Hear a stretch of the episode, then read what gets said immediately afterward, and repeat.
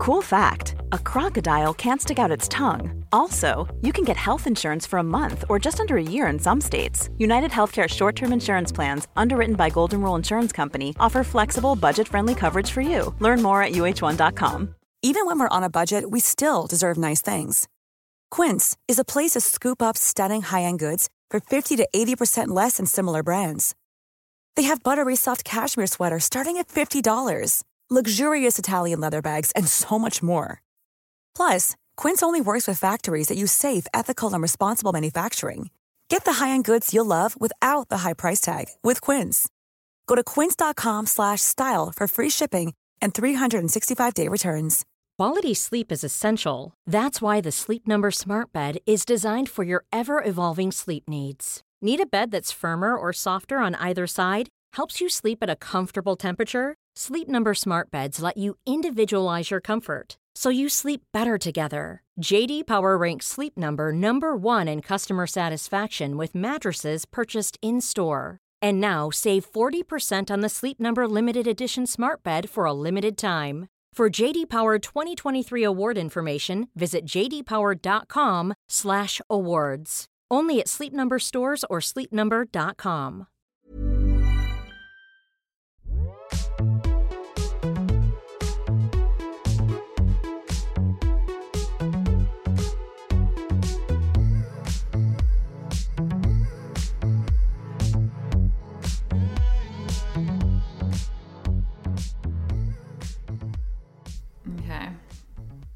I'm gonna watch my likes. I feel like I'm now saying like all the time. Okay, so I watched the whole AOC thing today, mm-hmm. all 89 minutes. And because I was getting a bit bored in parts, but I couldn't scroll on Instagram because I was on Instagram, I was scrolling through the comments as she was talking, and someone said, Oh my God, can you not say like every sentence? And it's that thing where as soon as you're aware of it, you hear it. And this is an accomplished politician, and she says it in every fucking sentence. Yeah, that makes me feel a bit bitter. Yeah. For the listeners. Have- we're saying that as people who are aware that we do. We're not saying that. No, yeah, no, I was we do it for the listeners, time. I have um it's funny because I have this thing against I really, really notice when people say like in conversation.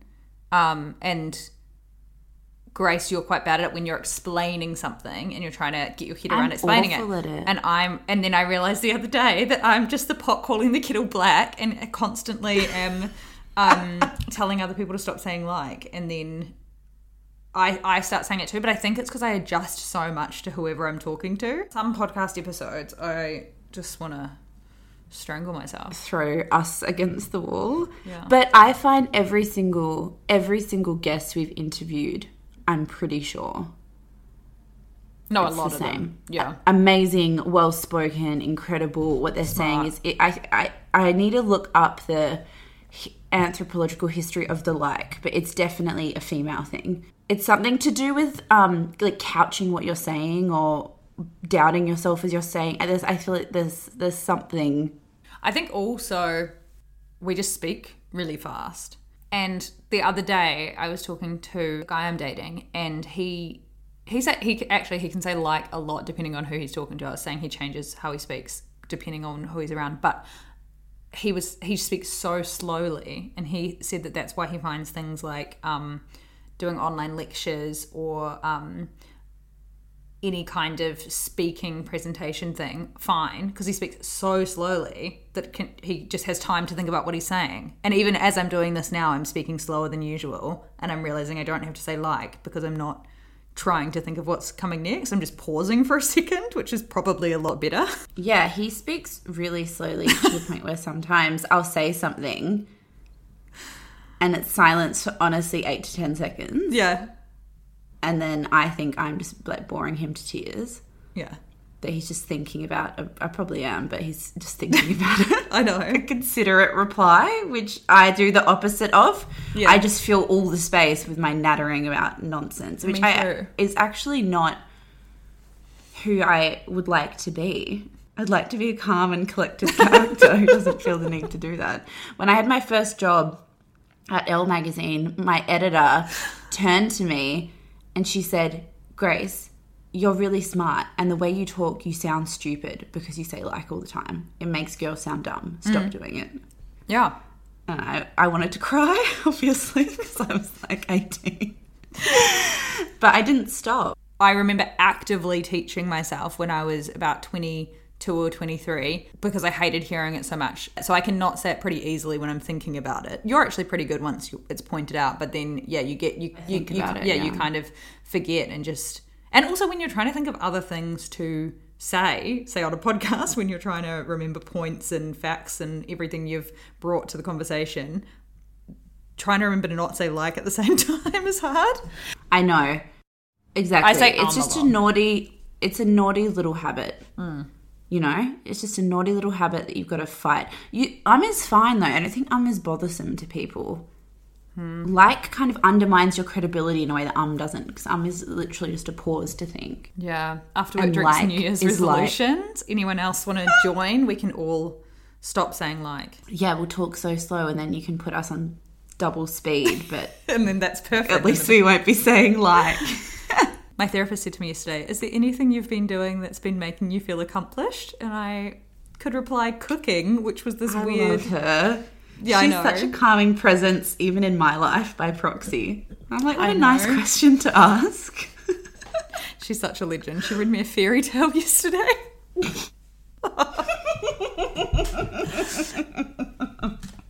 I love her so much. She also just Worth all the like 150 pounds an hour. Yeah. She's like, now we're going to read Snow White. yeah. But yeah, and, and I got to say cooking, which, as long-time listeners will know, is this weird brain block that was kind of associated with like trauma for me. And now I'm making lasagnas, and I made cookies last night. You're making mug cakes. Mm-hmm. A mug in a cake in a mug. I made a cake in a mug, Cookies. Tiramisu. I'm so jealous of the cookies. I'm gonna. I want to make some. They're not that they weren't that good, but problematic fave, Alison Roman. The woman has some good recipes. The woman Like, you- has great, That's great, That's um, easy to that's follow recipes. I know. She's famous for a reason. I know. The first time I started looking through one of her cookbooks, I was like, God, everything in here is just fabulous and simple. I know. That's the thing. okay, so what have you been watching? I have been watching lots of old films, um, which has been really good because my uh, kind of cultural knowledge starts from about the age of 22. Had never listened to a song, watched a movie, watched a TV show beforehand. Never listened to it. it's so hard to believe, but it's true. Um, so I watched Mulholland Drive and Blue Velvet and Basic Instinct. All very good I- movies. yeah, I haven't seen Basic Instinct, but we did a lot of David Lynch in film school, and I liked both of them, but I feel like I liked Mulholland Drive more. Yes.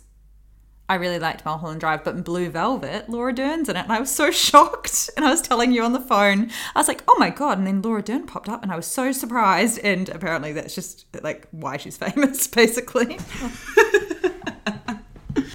Yeah, no, it's so good. And there's that like horny Naomi Watts scene in Mulholland Drive. I feel like that was Sharon Stone. Oh no, oh no, yeah, horny Naomi Watts scene in Mulholland Drive, and then horny Sharon Stone scene in Basic Instinct when she uncrosses her legs and you see her full vagina. I haven't seen the movie, but I'm aware of that scene, and that still feels culturally groundbreaking mm. now, mm. all these years on. The only other thing I kind of did this week was listened to FKA Twigs's uh, interview with Louis Theroux on his podcast. And so it's in two parts. The first part was recorded before she came forward about with her allegations against Shia LaBeouf. And then the second part, um, Louis Theroux called her back up and they talked about that because basically in the first part he he was just like what have you been up to and rah rah rah and she was kind of just being quite vague and then Yeah. it was because she was basically putting together this lawsuit. So she talked about that and I found the interview really interesting. I really love her as a performer. I have seen her a bunch of times live. I think she's so incredible. And so the first half was all about her music and also about um, when she dated Robert Pattinson and she was talking about all of the horrific racism she endured through that relationship because of his crazy Twilight stands. Um, and she said that it literally got so bad that every single photo that was taken of her, his crazy fans would find a photo of a monkey doing the same thing and put it up beside it. And it got so bad that um, she would start seeing photos of herself and seeing a monkey. Also, if you're fans of Robert Pattinson, don't have a go at the person he's in love with. Yeah, but it's it's it's crazy because they were together recently, like 2015. I mean, this is ne- like it's never okay, but it's not like they were together in 1948. Like they were together literally four or five years ago. Yeah. The fact that that was even Happening. a thing that I vaguely remember, but didn't spark that much cultural conversation. I'm sure there were think pieces and op eds on it, but it wasn't this outrage that it would have been now. I know. Um, it's just crazy. But those girls, it's like those girls when they go on to fucking Olivia Wilde's account. Like they're just, I don't know who they are, but they're nuts. Yeah. Psycho, sexually frustrated teenage girls Yeah. are dangerous. It's because you think that that person who was who was the person you were obsessed with to that point. who? I was obsessed with Aragorn from Lord of the Rings. Oh yeah, everyone was obsessed with Aragorn. Wait, Aragorn's not Orlando; it's the other hottie. Eh? The other Yeah, one, I had like yeah. a poster of him in character above my bed. He's like a 40 year old man. the Viggo Mortensen Stan Society. Just me and no one else. No, Who's he's yours? a hottie. Oh, I, know who found, yours was. He is hot, but I found him he hotter was a- than um, Orlando Bloom for sure. yeah, because he's like rugged and Yeah. sexual. but um, I know who yours was. Ashton Kutcher. Oh yeah, yeah. I would I would have harassed, obviously not racially, but harassed anyone he was dating. for sure. I find Age that, 12. uh, yeah, age twelve. I know. I mean, I I don't want to judge because I had access to such like primitive internet at that age. I don't want to say what I would and wouldn't do if I had access to Instagram when I was twelve. Yeah, we had dial up. Literally, dial up. We were allowed on for an hour a day. yeah, and it would and you couldn't use the phone at the same time. The phone at the same time. My mum would be like, "Get off that damn internet." I don't even know what I was doing. My like biggest shameful memory is that when we first got a desktop computer, the first thing I did was just Google the word vagina. And my mum walked in. I don't know how. She just knew that I was being naughty. I wasn't even looking at porn or anything. I just typed a vagina, and up came this like very biological thing that had the uterus and the things. And my mum walked in. and She was like, "What are you doing?" And I got in all this trouble. This is you coming out For looking on up- the pod. Yeah, for looking up pussies on the internet. if my if my kid does that, I'll be like, "Good on you." Keep I know. going." I know. Um, I watched Emma, that movie that came out this time last year. It's like the Jane Austen Emma. Yeah. what- so Clueless is based off Emma. Yeah, and then I've I realized I hadn't seen Clueless What? because I watched because it's so much in our culture. I just assumed I'd watched it because you see so much of it.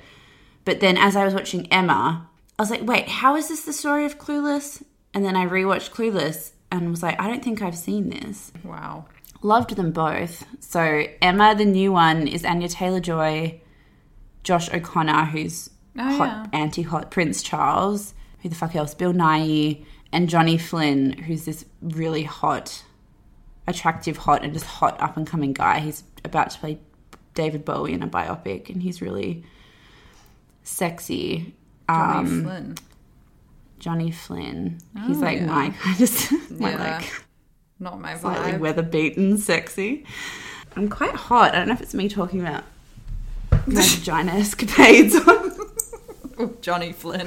One or the on, other. Bi- on Bing when I was 11. Anyway, it's made by Autumn de Wilde, who is a fashion music photographer. It's her first movie, and it's beautiful to look at. It's incredible, like the costumes and the set design and everything. And it's just really sweet and lovely, and I loved it, and I think you'll really like it. Amazing. I love period dramas. it's like a great period drama because mm. it's it's it's it's cool Bridgerton, if that makes sense, where it's quite modernized and stylized. I'm finally watching Bridgerton. Yeah, it's just fine. It's just fine. It's just fine. I read a really good article. We were going to talk about this last week that said that the reason because Bridgerton is the most watched show Ever. on Netflix ever. They never release their numbers usually, and 82 million people watched it in the first 28 days, which I find insane because I know we're all at home, but So there's many so people. many Netflix shows. It's just weird that so many people. And then I read a thing on the Atlantic. so many New Zealands. So yeah, how many New Zealands is that? 20. There's five million people. Quite a few New Zealands. yeah, I can't work it out. Just don't stop counting with your fingers. I ran out of One, fingers. three, four. over, t- over ten. Yeah, many. Um, but then, yeah, this thing on the Atlantic said that the two biggest pop culture phenomenons of this last few months are Deuxmoi and Bridgerton, and how they both speak to our inherent need for gossip as humans, Yes. and how we're missing it by seeing each other because most of us gossip in person, and the act of gossiping is like actually good for your mental and physical And well-being. because we're not seeing And other so- people, we've got less to gossip about as well. There's nothing going on, Yeah. so we're we're obsessed with fictional gossip. I thought that was interesting. Yeah, that's very interesting. Um, I would also like to quickly plug our website, which we finally updated this week, and they're just there's just so many really good essays. So there's a personal essay on being aromantic and asexual, and I knew about being asexual, but not all that much about being aromantic, where you just don't have any romantic feelings to the opposite sex at all. So there's a really interesting essay on that. There's one on being 23 and having never dated. There's one on how reporting sexual assault is another form of assault for survivors. One on the importance of self care and motherhood, and one on online dating with ADHD. All very interesting. Like, why didn't I Great. write these myself? Exactly, going to plagiarize our emerging writers. We're joking, we're joking. Um, yeah, everyone is such a fantastic, amazing writer. So basically, we launched a program uh, last year where we did a call out for emerging writers, especially focusing on queer, black, and people of color young emerging writers. because the Australian and New Zealand and worldwide media landscape is overwhelmingly white. Um, and we just wanted to kind of help young writers get a foot in the door, which is a very hard thing to do in media. we yeah we kind of knew the foot in the door was the problem so we basically partnered everyone up with an established writer or editor across every aspect of the australian media we had people from vogue elle marie claire um, pedestrian tv pop sugar channel 10 channel 7 channel 9 sydney morning herald west australian and we've had some amazing essays come out of it and a bunch of the people that we unearthed have actually gone on to write for or get jobs at some of the publications and we still have budget for uh, emerging people, and we still have a bunch of mentors and people that want to help that haven't been partnered with a writer yet. So we have an inbox full of submissions that we're working through. We'll make mm. our lives harder by saying that if this is you, send in your ideas. I was so stoked that we had quite a few messages from people we featured on the site saying that they have either yeah gotten commissions or been hired at publications since, which is very sweet and makes me feel happy and gives me a reason to live in this lockdown. Gives me a reason to live.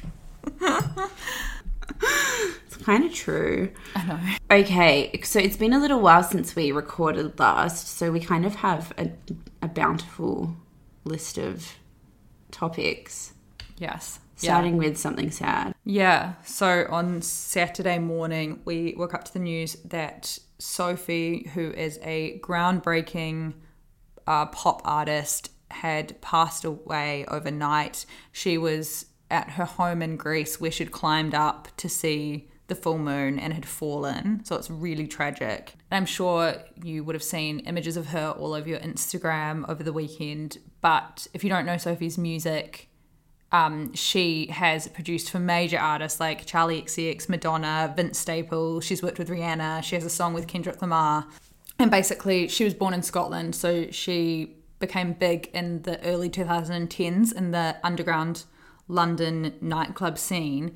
And she was she remained um, anonymous on purpose. So there were times where she never featured her own vocals, and she didn't feature in her own music videos. And then there was a time um, famously in 2014 when she sent someone else to perform for her at a live concert. Uh, and then in 2016, she released her first album, and at the same time, she featured in her own music video for the first time, so people could see her for the first time, sang her own vocals, and came out as trans. So she became this icon for the queer community, and at the same time, was this pop producer who kind of took her underground music into the mainstream because she basically pioneered this new genre. Yeah, I I mean I'm not like super across modern music, but I was a, I remember when that music video came out it being like massive and just her entire aesthetic is just so beautiful and she's just one of those people um, that you kind of become aware of who are the it's like that thing about looking at who you think is cool, who they think is cool, kind of thing. Yeah. Where it's all the coolest people in the music industry were obsessed with Sophie. Mm. Like that was the kind of vibe, and she like really influenced so many. It's like that chick, little mommy Lani, who is friends with Bella Hadid and all of those people, and she does the visuals for Miley Cyrus and Dua Lipa and stuff, but not many people know who she is.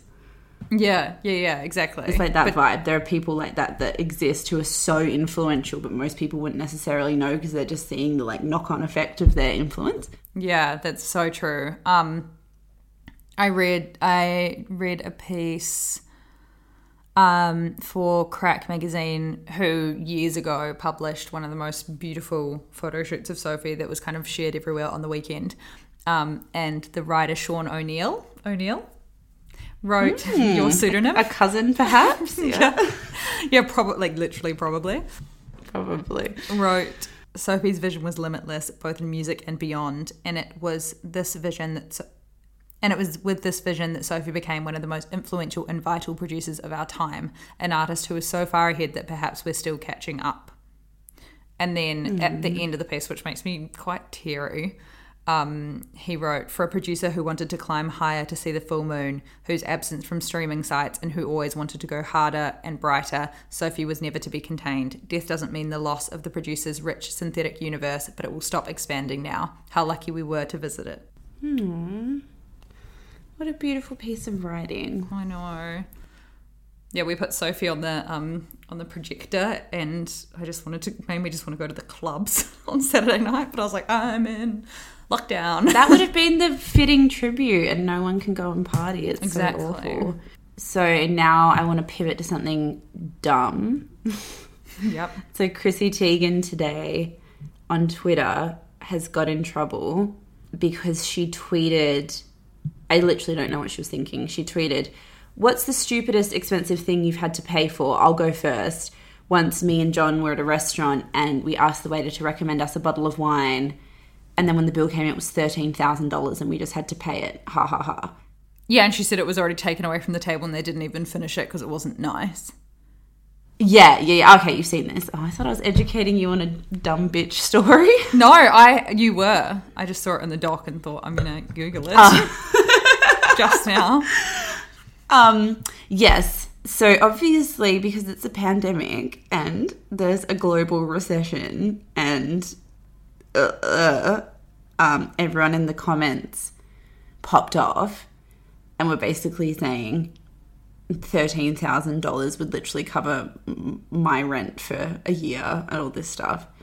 Um, and then she doubled down and was like, "I can't be relatable all the time." like her I know. second tweet was so funny. Do you know what? I like weirdly. You vibe it.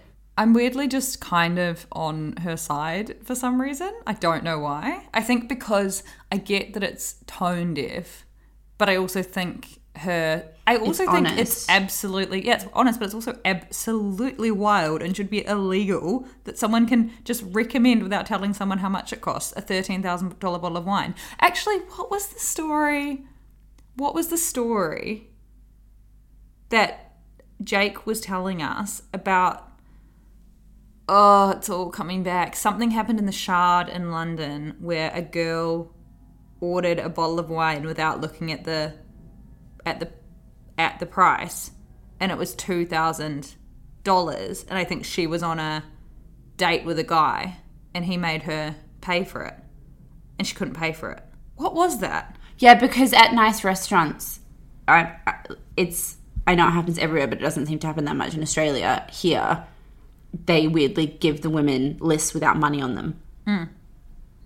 Yeah, but that I just I. I just thought it's absolutely wild that it was fifteen thousand dollars and you can afford to pay for that. But also that man should be fired. It's it's his fault. Yeah, he should be fired. I think uh, I, the reason I like this story is because I find it interesting the barometers of wealth that we allow, that we celebrate celebrities for versus condemn them for. Yeah, Like I find that really interesting. I'm like that you know they live in a twenty million dollar house. You know they have know she has an Hermes Birkin. You know that she has a private jet. You know that her engagement ring costs one point two million dollars. You're rewarding her for her wealth ninety percent of the time. Why is this thing like you can see how celebrities would get confused hmm. because it's like why is this thing I, I get I get it because the blatant numbers of it feels gross and weird and tone deaf. But I can see from her perspective where she's like, well, everything about me is tone deaf. I'm a celebrity. yeah. what do you guys think? What do you guys think I do? Do you think I go and eat at like Chick fil A every day and don't go to really expensive restaurants? And, you know, and that, like you say, that is a crazy story. Yeah, and the reason people like her is because she's a rich person who's relatable, and she's literally being right now a rich person saying, "Oh my god, a fifteen thousand dollar bottle of wine was wild. We would never pay for that." Whereas Victoria Beckham and David Beckham, Victoria Beckham posted a photo on her Instagram account of a bottle of wine that her and David were having for her anniversary, and it was thirty thousand pounds. Okay, that exa- exactly, exactly. Like the thing itself doesn't matter. It's the assigning the monetary value. Why is that the problem? And it's like, um, I read the other day. Do you know those stupid swirly mirrors every fucking person had? Or Oh my god, yeah. And this, how Oh much money are you- they? They're thirteen thousand dollars. Not all of them, but they're a vintage seventies. Yeah, I saw. I saw a girl that um actually Shah Elise that we had on the podcast. She was she posted on her Instagram stories. Okay, fuck it, it's time to buy one of these mirrors. And then the next thing was her googling it and seeing that it was thirteen thousand dollars, and she'd inserted her her face into the Google, just being like, "What the fuck?" Yeah. So Lena Dunham, Bella Hadid, Frank Ocean, all of these people own this mirror, and you. It's this is what uh, I find this just so funny. People will like the post with the mirror, saying, "This is fucking dope. This is sick. I love it," and they'll even cognitively know that it costs that much money. But if Lena Dunham tweeted saying, "Oh my god, I just like accidentally smashed my mirror and it cost thirteen grand," I guess it's when it sounds like you're complaining. Is that the problem? Like I'm trying to figure out what the problem is. Is, is it because like is it because Chrissy Teigen sounded like it was a a problem that people were like, "Shut up, it's not a real problem." I don't know. I feel like she was saying it was too much money, which is kind of kind of what other people think as well. She she's kind of saying that she's being like, "That's fucked," and everyone else is like, She's being a normal "That's person fucked." who would find that hilarious, and it's kind of like us when we would do Fashion Week things.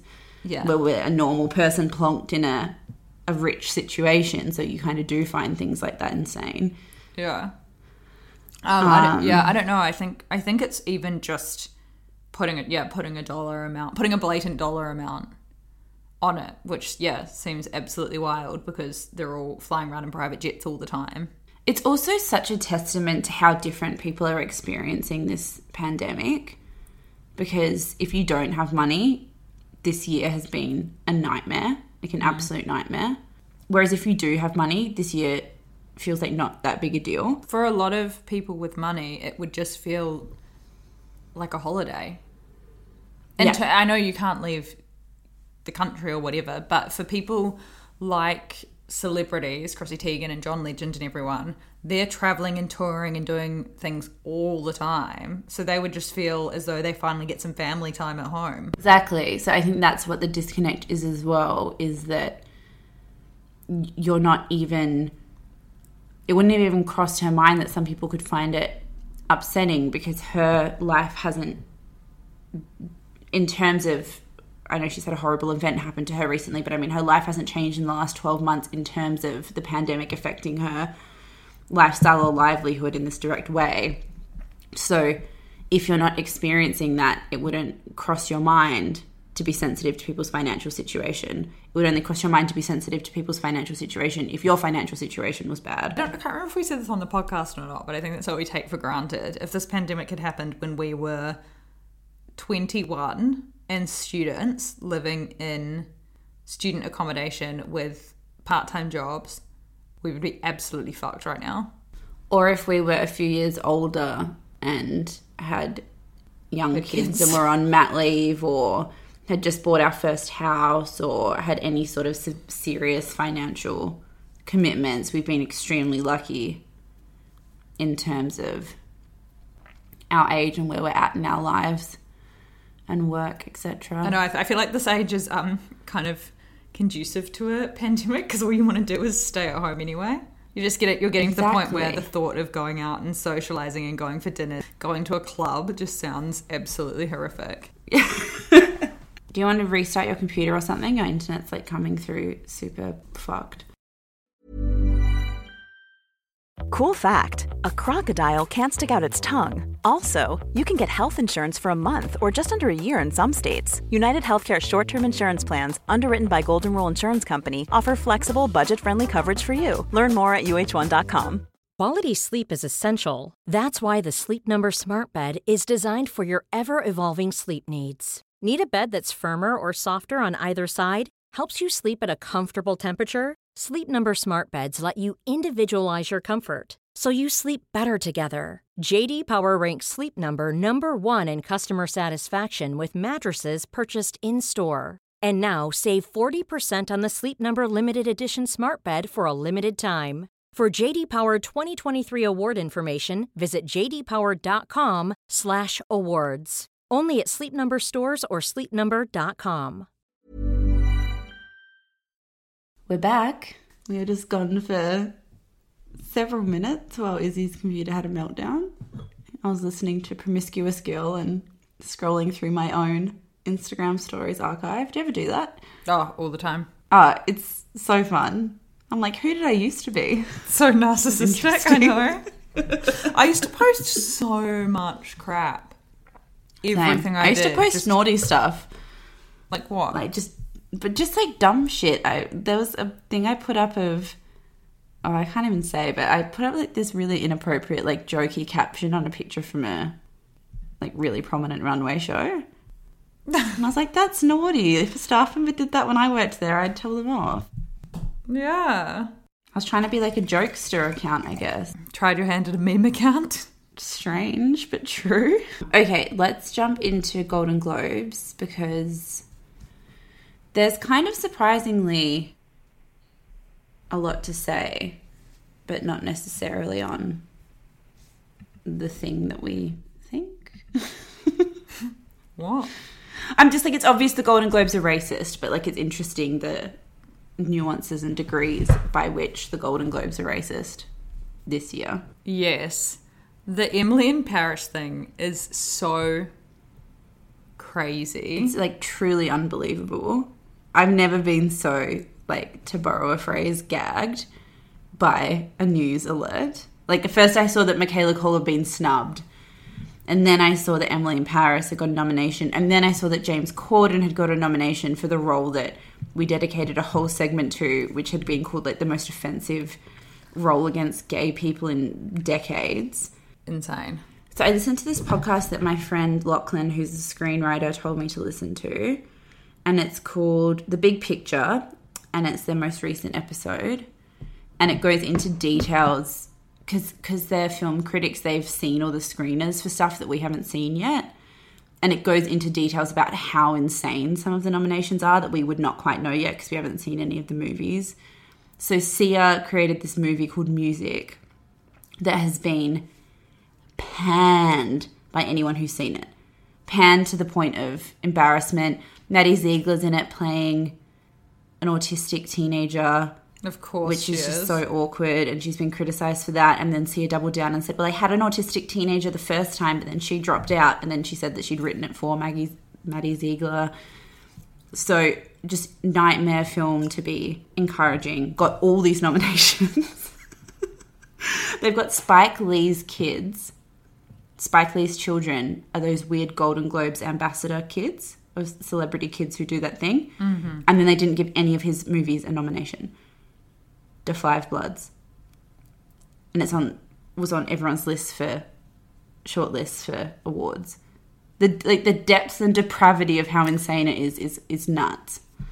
I think the Emily in Paris I May Destroy You thing is just kind of just proves how redundant these awards are. I'm kind of just like, as you were saying ages ago with The Bachelor Australia, even if you don't want to change, wouldn't you just change so that you don't fucking work yourself out of jobs? Yeah, that's what. I, and and the this podcast said, which I think is really fascinating.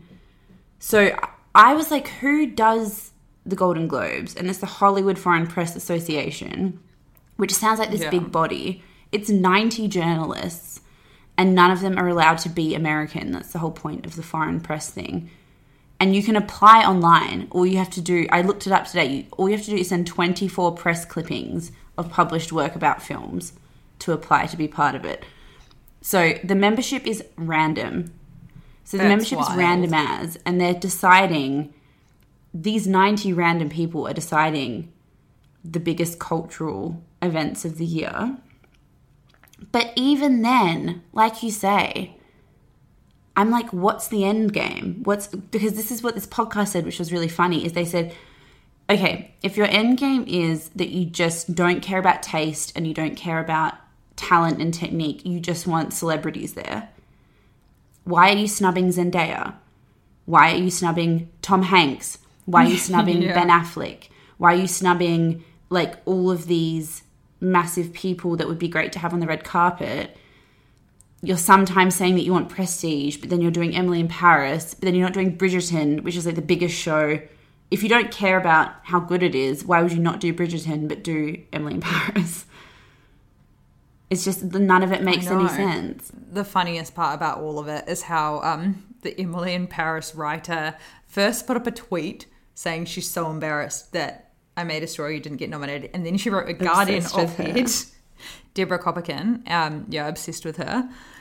And the in the Guardian piece, she says that her mum called her and she picked up the phone, and her mum was like, "Emily in Paris got nominated for a Golden Globe," and she was like. What? And then her, and she goes, "Are you sure you didn't get it wrong?" And her mum was like, "No, I didn't get it wrong. I'm watching it on TV." And this woman was so confused that her own show got nominated for a Golden Globe that she googled it twice. But fair enough. As it, Emily in Paris, you'd be like, no, are you sure? She wrote a really good piece for The Guardian saying, I Made a Story was not only my favourite show of 2020, it's my favourite show ever. It takes a complicated issue of rape. I'm a sexual assault survivor myself and infuses it with heart, humour, pathos, and a story constructed so well I had to watch it twice just to understand how Coel did it. Yeah. And then she said, the fact that I May Destroy You did not get one Golden Globe nod is not only wrong, it's what's wrong with everything. And then she went on to talk about her friend, Deb Dugan, who's the first female president and CEO of the Recording Academy, so the which is most famous for being behind the Grammys. She was brought in to deal with, among other things, graft corruption, sexism, and the ongoing problem of Grammys so white. When Deb began to do that, when she actually started trying to clean house at the Recording Academy and had to file her own sexual harassment claim while doing it, she was fired. Oh my goodness. Well, I revisited, I think we've both written stories or are writing stories about this topic. I started to revisit some of the worst um, occasions of this happening in history. And they are the Grammy stuff. I know I've talked about this a bunch of times before, but they, they are laughable to the point where it's actually painful to read. It makes you like thoroughly, thoroughly ashamed to be white. Fun beat Frank Ocean for Best New Artist. Maroon 5, Who the fuck is fun? that fucking Jack Antonoff's band that sings like "We Are Young," that fucking shit song, mm, like the word, like cringe. Maroon Five beat Kanye West for Best New Artist in two thousand and five. Mumford and Sons, that Babel album beat Channel Orange by Frank Ocean for best new for best album of the year. Yeah, no wonder Frank Ocean was like, I'm never That's why he pulled out from even putting himself forward. the poli- like this random album by Sting beat um, Michael Jackson's Thriller. There's this huge history of just Beck beat Beyonce and Macklemore beat Kendrick Lamar. Macklemore beat Kendrick Lamar for best rap album, which is especially painful, and Taylor Swift's 1989. I know I sound like I'm always having a go at Taylor Swift, but beat um, To Pimp a Butterfly. Like quite literally the defining album of our decade. Like Channel Orange and To Pimp a Butterfly are probably the two defining albums of this decade. And the Grammys can't get it right. It's like obviously record sales are going to favor Taylor Swift. Obviously the charts, but the gra- the Grammys, like the Grammys don't know. Yeah, so a, a 2017 report by Color of Change found that 91% of showrunners are white and 80% are male. Um, and it's also so crazy. This is unrelated, but I was reading an article in the New Yorker the other day that said a recent study found that 95% of novels published between 1950 and 2018 were written by white authors, Jesus. which I know isn't relevant to this discussion, but it just go it just goes so deep. But um, uh, this journalist Lydia Polgreen said on Twitter. The total freeze out of I May, I May Destroy You and Michaela Coel is proof that the Golden Globes deserve zero attention and have zero connection to the actual culture. It bothers me because there are some really fantastic nominees this year. So Riz Ahmed uh, is nominated for his role in Sound and Metal, and Tahar Rahim is nominated for his role in the I can't say this Mauritanian. Um, and if either of them win, they will be the first Muslim men to win in leading acting categories. And the fact that they got Golden Globes nods means that they're likelier to get Oscar nods, which will make them the first Muslim men to win in an Oscar category for lead acting. Emerald Fennell, who directed Promising Young Woman, which is a revenge film about uh, centered around sexual assault. She directed this. It's her first movie when she was seven months pregnant. That got a whole bunch of nominations. Chloe Zhao received her first nomination for Nomadland with Frances McDormand. She's a Chinese American filmmaker. Even just Emma Corrin getting her first ever nomination for The Crown. It's like Yeah, well it pisses. Yeah, it's annoying because it's this. Their stupidity has undermined the value of everyone else's nominations. That's really bothersome as well. There's only very Yeah. few spaces where people can be celebrated for their art, and now this whole platform is just void. Like, I don't care who wins because it won't mean anything. Because if you can ignore the most important show of the year by anyone's measure, who are you to judge anything? And then it just sucks for everyone else. there was a few really interesting submissions to Deuxmoi about this from people who work in Hollywood. And someone wrote in and said, The Hollywood foreign press are a bunch of old spoiled people that basically vote for those who they are starstruck by and those who coddle them best. I used to intern for the company that handled awards campaigns for Weinstein Co. in the mid 2000s, and they would do anything to win. Actors literally handwrite written notes to the 60 Hollywood f- foreign press people asking to be nominated or thanking them for being nominated. Another person wrote in and confirmed the handwritten notes saying that she had to write 60 of them for Leonardo DiCaprio because her handwriting was the closest to his.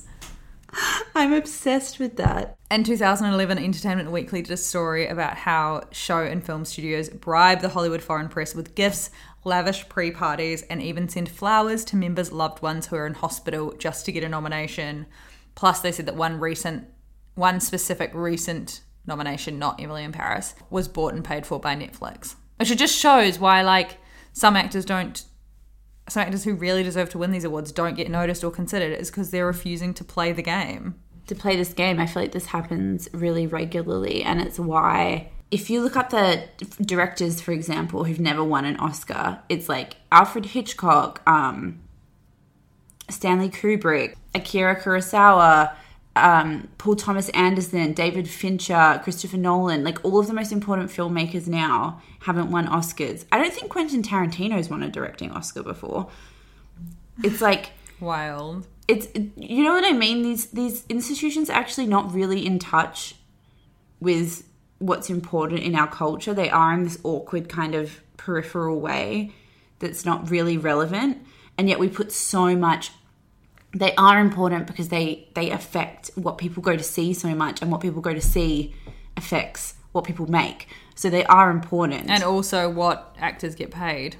Yeah, exactly. So it's, you know, the knock on effect of, okay, this Chinese American female director has made this film and it got nominated for 12 Oscars is going to make studios more likely to greenlight Chinese American filmmakers. You know, Parasite would have had that effect as well. So you can't completely ignore it because that's just like naive. But they're also so flawed and so tied to money and not really based in like the value of the craft. I know, we need to start from scratch and build them up again or something. Because that's the thing, like with the Emmys, which is audience voted, I May Destroy You will probably clean up. That's the one where Phoebe Waller Bridge won so many awards she couldn't carry them. But then, because these are so decided by these old institutions and it's all about who you know. It also bothers me the Michaela Coel thing because Phoebe Waller Bridge also won at the Golden Globes. And mm, of course, any the only justifications you can make for I May Destroy You not being nominated is oh, it's a BBC show. Oh, it's in an English audience. Oh, it's like a small niche thing that's blah, blah, blah. Whereas the existence of Phoebe Waller Bridge shows that all of those arguments are redundant. So there's literally no excuse apart from the fact that you're fucking racist. yeah. You know what yeah. I mean? Like, there just isn't because there's nothing different about I May Destroy You than there was about Fleabag, except that Michaela Coel is black. Yeah. Okay, so um, AOC Alexandria Ocasio Cortez, the American Congresswoman, um, has been in headlines again in the last few days because she did a big IGTV Instagram live that she uploaded that went for 90 minutes. I watched the whole thing.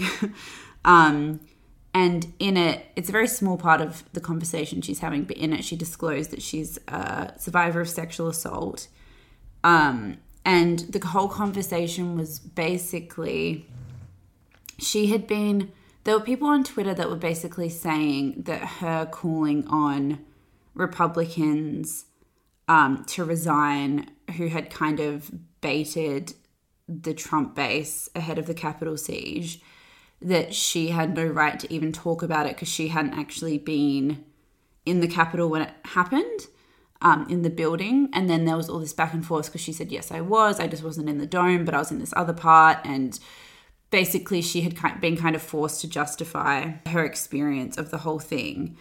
Um, and she wanted to make this point that the way Republicans are basically saying, let's just move on and get over it. It's not a big deal. Stop making a big deal over nothing. Was similar to how abusers, especially uh, abusers of sexual violence, kind of belittle and undermine um, and gaslight their victims by telling them it wasn't a big deal or telling them to sweep it under the rug. So that was the context within which she talked about having experienced sexual assault because she was basically saying all of the feelings that I'm feeling now of being not believed and being told that I'm a liar are all the same things that victims go through. She's since been criticized mainly on the right by but actually by some fringes of the left for kind of she's basically been accused of using a sexual assault narrative to like progress a political agenda which some people see as being a little sketchy because it's kind of being used for a personal end. But i think that's i think that's kind of something that you say when you haven't watched the video and watched the context. Like in theory, I understand that argument, but in practice, when you watch the video from start to finish, it's obviously not like a branding exercise or something. You know what I mean? So, I, yeah. What were your thoughts? Long rambly. um, yeah, I think that I think that when people are um, political figures or celebrities or just kind of have public personas that um, people question their motives behind everything, and especially when it comes to politicians.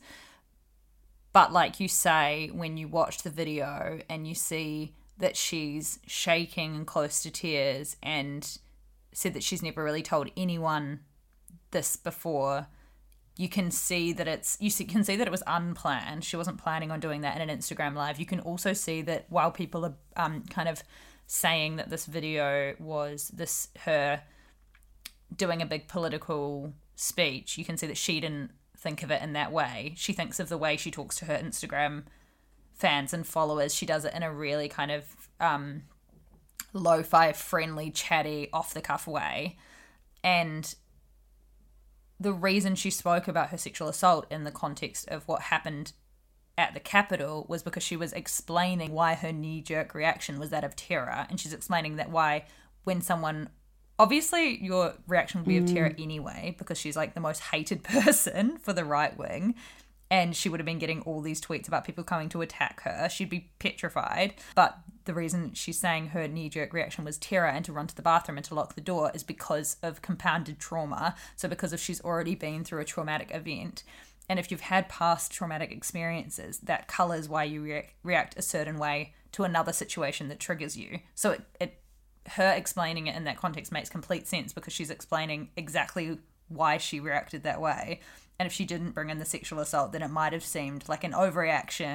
because basically she she says and this is part of this is why twitter is just no one should be on twitter because it, everyone's just arguing about these things that are just so stupid once you figure it out where people are basically saying aoc is a liar because she said that she had this traumatic event in the Capitol siege, but it t- basically she was in her office and then she started hearing someone like ramming on the door and thought that the protesters had broken in because she was getting tweets that they were about to break into the building when it was actually a Capitol police person who didn't declare himself as police. So she went and hid because she thought it was the protesters, but it was actually a police officer.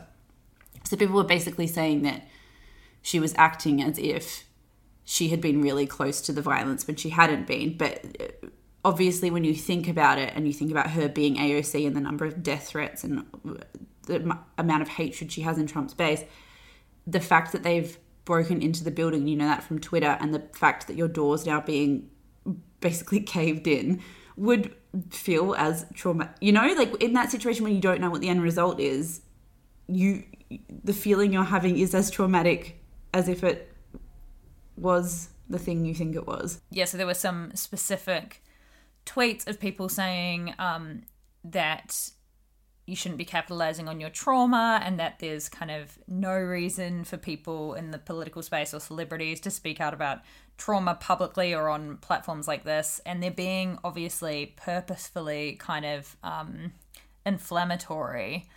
But then that just does such damage, I think, to the whole movement because if you're saying women shouldn't be speaking out or, or capitalizing on their trauma, as, if that's what you call it, then like the whole Me Too movement wouldn't have happened. There's women don't report and don't go to the police because the justice system is set up for them to fail. So oftentimes speaking out publicly is like a form of therapy and healing from trauma because you're helping other women and women who have been through something similar and you're raising awareness of how common it is and you're also going to form a community with people who have seen that you've been through this and who reach out if they've been through the same thing. And oftentimes you're naming the perpetrator who's forced to have some sort of accountability for their actions rather than just going about living their lives with no one having known what they've done which would have been the case otherwise. Just like the Evan Rachel Wood thing that happened this week, where she named Marilyn Manson as her abuser, and she's basically said, I tried to go to the police, and the statute of limitations in California was three years. It took me five years to even process what had happened in that relationship. I got into that relationship when I was a teenager, and he was nearly 40. Um, the level of stuff he did to me was so traumatic that I tried to run away from it and bury it. And then by the time I saw a therapist and started getting the language for what had happened, I went to the police with a whole ton of evidence and was told that the statute of limitations on sexual and physical abuse was three years. And I tried to get the law changed, and she actually did get the law changed, which which is amazing. Um, but that that's why she's been forced to publicly name Marilyn Manson because she said I wanted to go to the police because I wanted him to go to jail so he couldn't do this to other young girls and the legal system failed me, this is the only way I can think of that's going to protect other young women from having to go through this. And like we've talked about a billion times in the podcast, and like we interviewed Breely about, um, yeah, the legal system often re traumatizes or completely fails um, victims or survivors of sexual assault. So speaking in public has become this really empowering way, like you say, for women to, or for any survivor of sexual assault to feel like they have a community and to recognize that what happened to them happened to them, you know? It's essential. This idea, this, yeah, this, this Yeah. whole conversation on Twitter about not, yeah, there being no need to publicly air your personal traumas is just, um, I don't know. It's just like the hot take economy. It's just so boring. and like that's the, with F, FKA Twigs and Shia LaBeouf. She was literally like, I tried to, um, I tried to get him to take accountability without going public with this. I literally have been speaking to his lawyers trying to get him to do therapy and things so that he doesn't harm other women, but he's refusing to do it. So what am I going to do? Yeah, exactly. I think the thing that's at the core of this is that on social media, especially, everything feels like performance. Um, because everything kind of is performance. Everything you're doing, you're performing a version of yourself or your reality to be perceived a certain way online. Um, and the lines of that are obviously so messy where you have artists and creatives and writers sharing their work and then sharing sponsored ad content and people sharing you know it's all just very confused and there is something so inherently fake about the way we all behave on social media that when you then add things like as serious as sharing disclosing your own assault i think it's really hard for people to remove that strategized, branded, performative aspect because obviously some thought is going into the way that you're um, sharing that story. And it, I think it's the line between what is thinking about the most effective way to get this story out and the line of strategizing your own personal branding can be so blurred. I think that's what people struggle with is they see uh, people coming out with their own stories of trauma as being acts of personal branding, I think most of us are intelligent enough to see the difference and that there is a really massive difference, and that this is just people understanding that social media is the most effective way to get a message out there because they have built communities of people that they care about. I just think this that's what this tricky argument and conversation is, and especially in terms of AOC, because she literally is a politician. And like you said earlier, everything politicians do has a level of um, strategy and marketing and branding to it that people struggle to accept that something is honest or authentic or whatever because they're so used to looking at everything so cynically. And I think that that's kind of what's at the root of this criticism of AOC. People don't believe that people can just be honestly thing now because we're so cynical about people's motives online. Like AOC is really earnest, and I think that's the thing that rubs people up the wrong way is that she's just this enthusiastic, earnest, nice person. And there's obviously a bunch of people Yeah.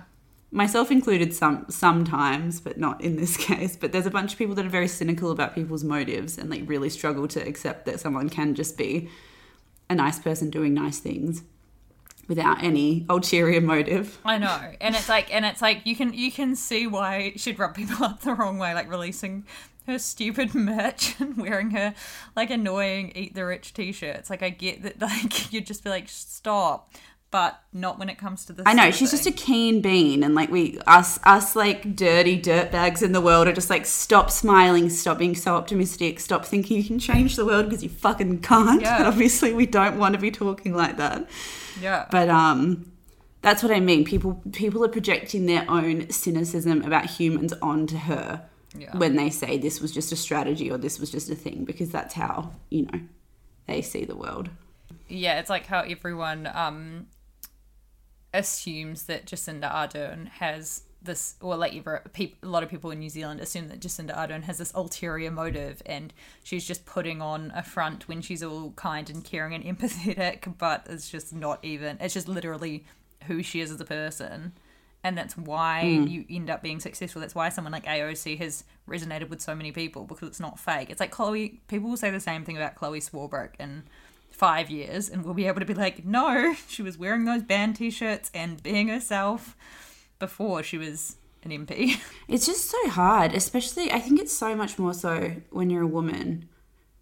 I think because women are so hyper aware of how they're perceived all the time. Um, it's like that John Berger thing where it's like women look at themselves. Obviously, not all women do this, but women ca- can look at themselves almost through the male gaze sometimes, where the way we look in the mirror or the way we walk on the street is influenced by how we're being perceived by men because we're kind of trained to do that.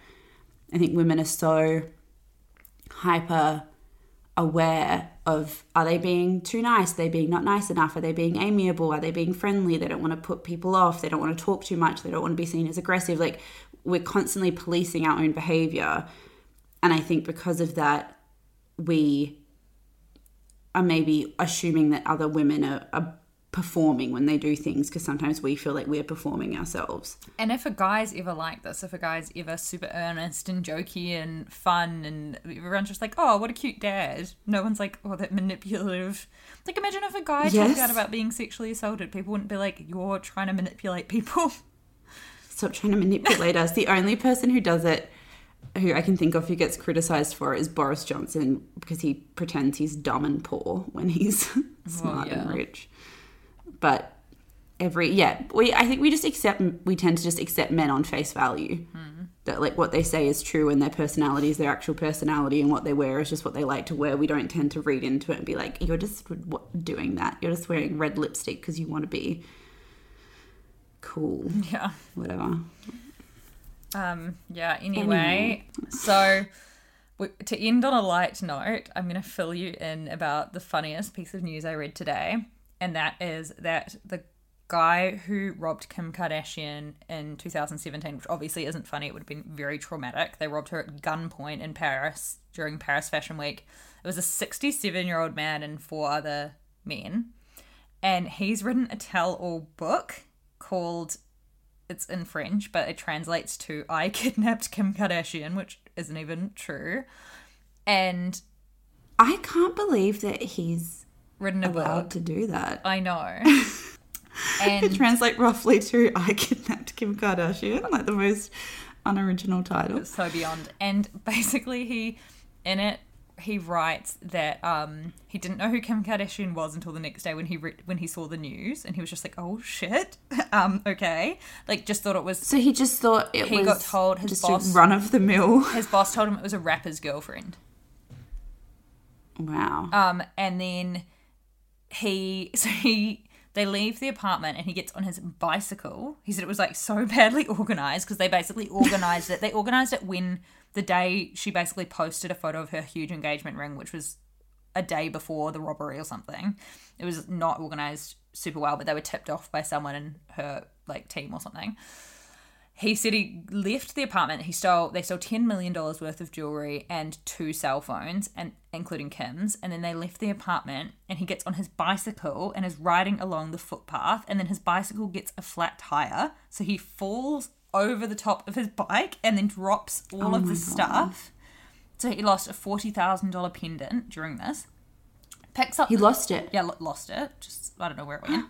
then picked up all the stuff, and then as he's picking up all the stuff to like gather it and run away, and he hears um, police sirens.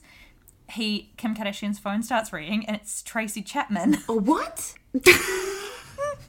he said that he saw Tracy Chapman's No. name and then thought he was Of fast car fame. You get a fast car. I want a ticket to anywhere. and thought he was hallucinating. So um, threw her phone in the river and then just ha- hurried home. And then his wife yelled at him because he was late. I was like, "What is this story?" That's such an insane story. I'm kind of obsessed with it though. I know. I was like, "This is a very bad but very bingeable tell-all book." I literally assumed that that would be an extremely slick operation. No, that's why they all got For caught. some reason. They all got caught so quickly because it was just it was they organised. So is he out of jail now, or did he write this from jail? unsure? But he's doing a press tour. he's doing a press run, and he's spoken to all these That friends. is so naughty. I know. A press tour. I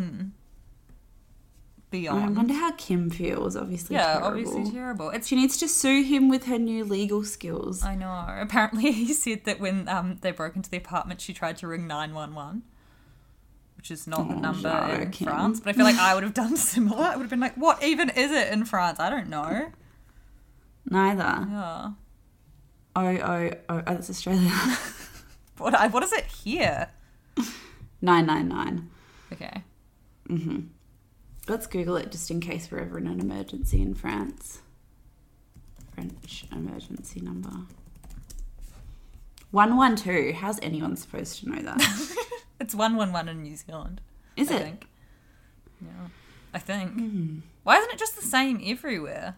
Yeah, that's so true. I think that about electrical sockets all the time. I'm like, Oh I know that I know at this point it's too hard to change every electrical socket on the planet. Yeah. But why were they all designed differently? That's so annoying. um, back in the like 1940s, them trying to like coordinate with Hitler about the like electrical sockets. Oh, should I quickly tell you this Alex Rodriguez drama? Mm. Please, I do not understand this. So Alex Okay. Rodriguez being A Rod, the A Rod Yes. Of J Lo fame, of J Lo and A J-Lo. Rod fame.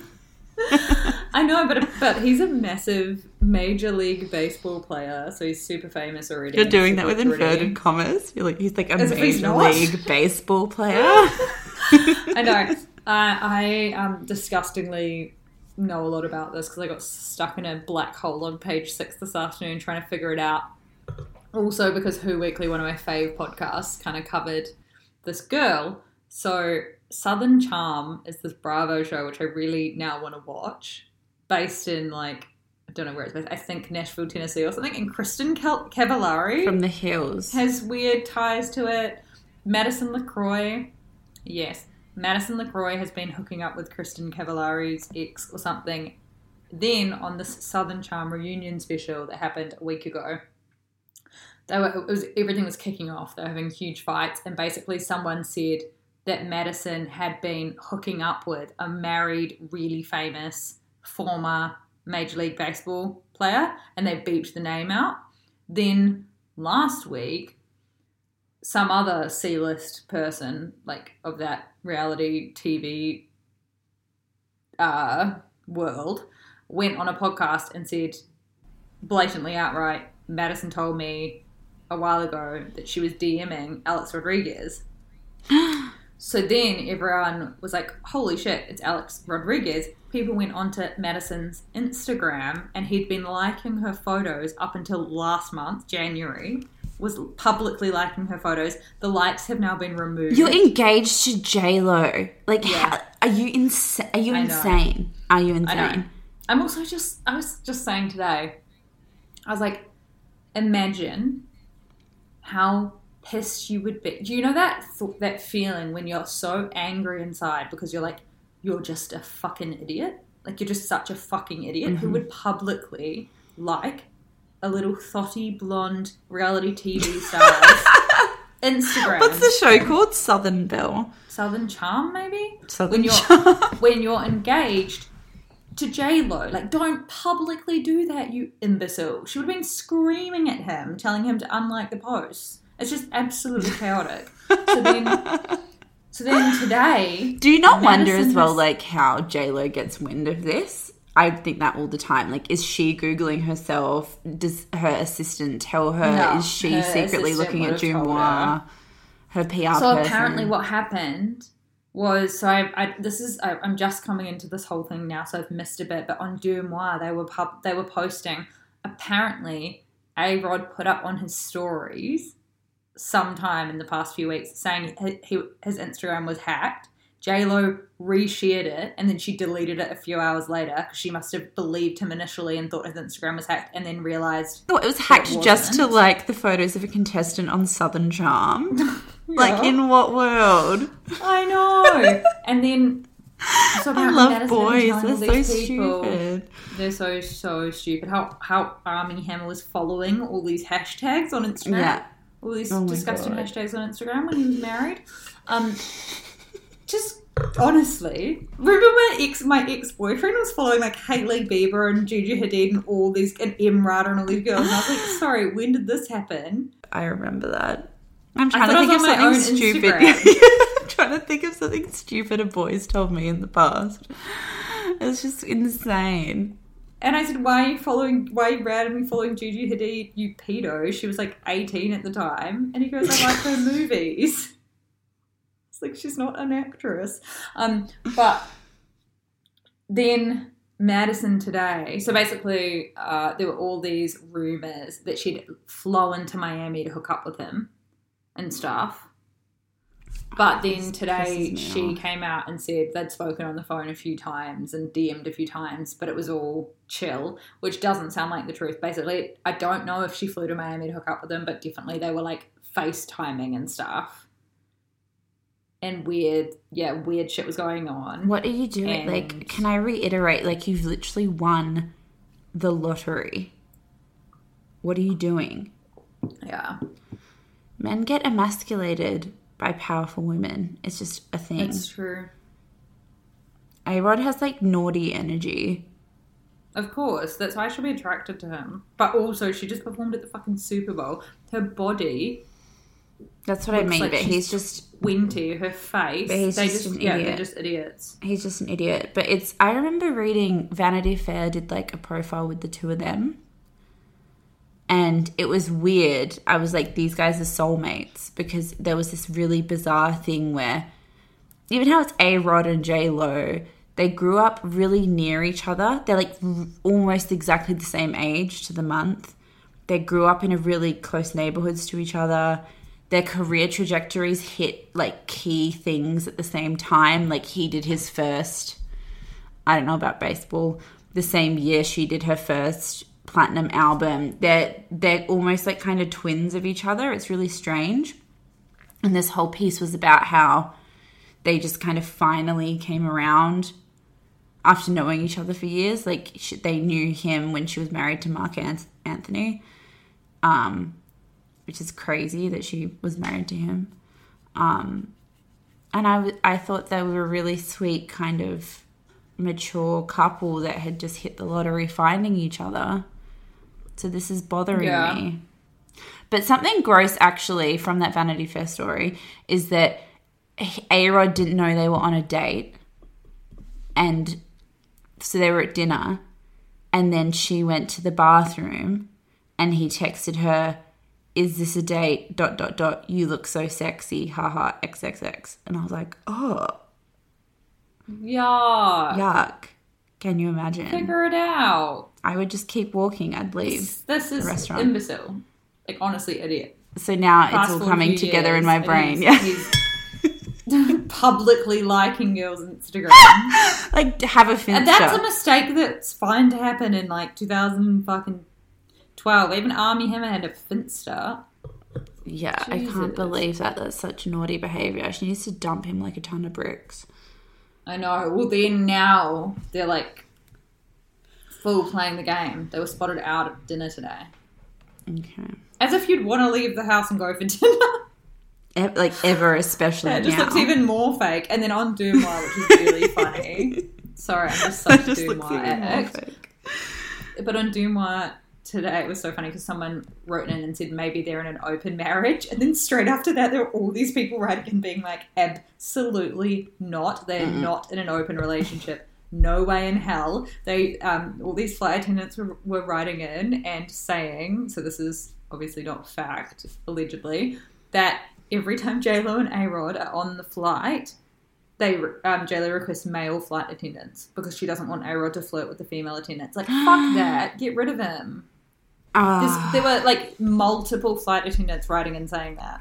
why are you doing that? It's so unnecessary. But this is when I, uh, famous women bother me because it's like you could have a really fantastic guy that's not hot that you will love and that will love you, and you're being naughty. You're pick, you're, you're being Clare from The Bachelorette,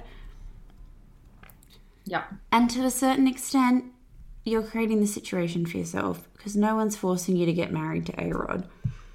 No one's heard any cheating rumors about John Krasinski and Emily Blunt, have they? Ex- exactly, exactly. I rest my case. Okay, guy. Um, okay, folks. I was saying the other day I hate how um, Americans use the word folks, but I think it's to just not be gendered and not say guys. But I don't think of guys as being a gendered word anyway. Neither. And like weird people Folks. say folks, it's not always woke people. It's like weird cowboys. yeah. Bye everyone. Bye, folks. Do you ever just wish we could be do you ever just think It's when the podcast goes downhill.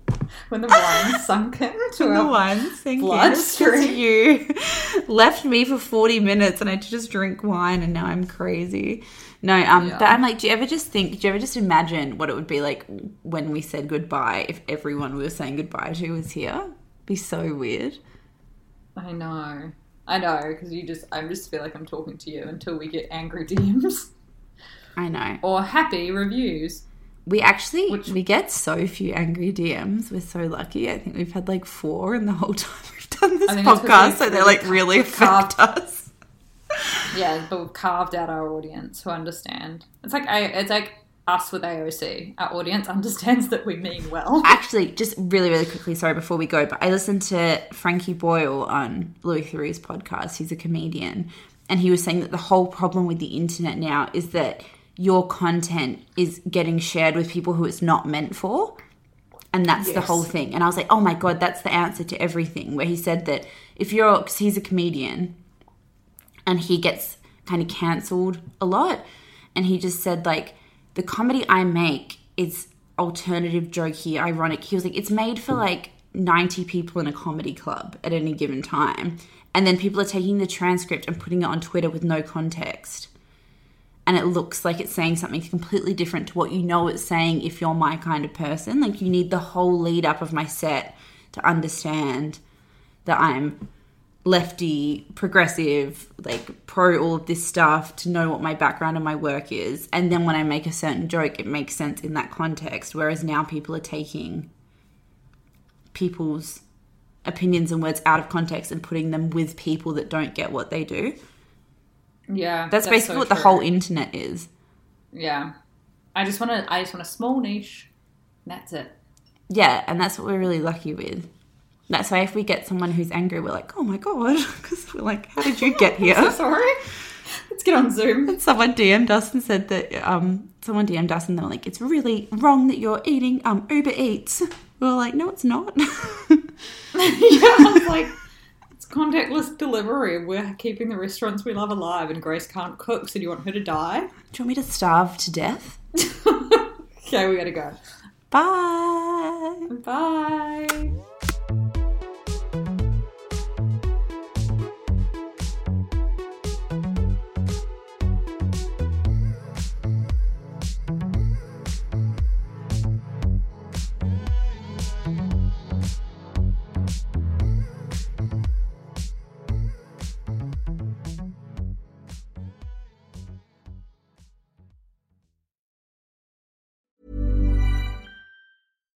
Here's a cool fact a crocodile can't stick out its tongue.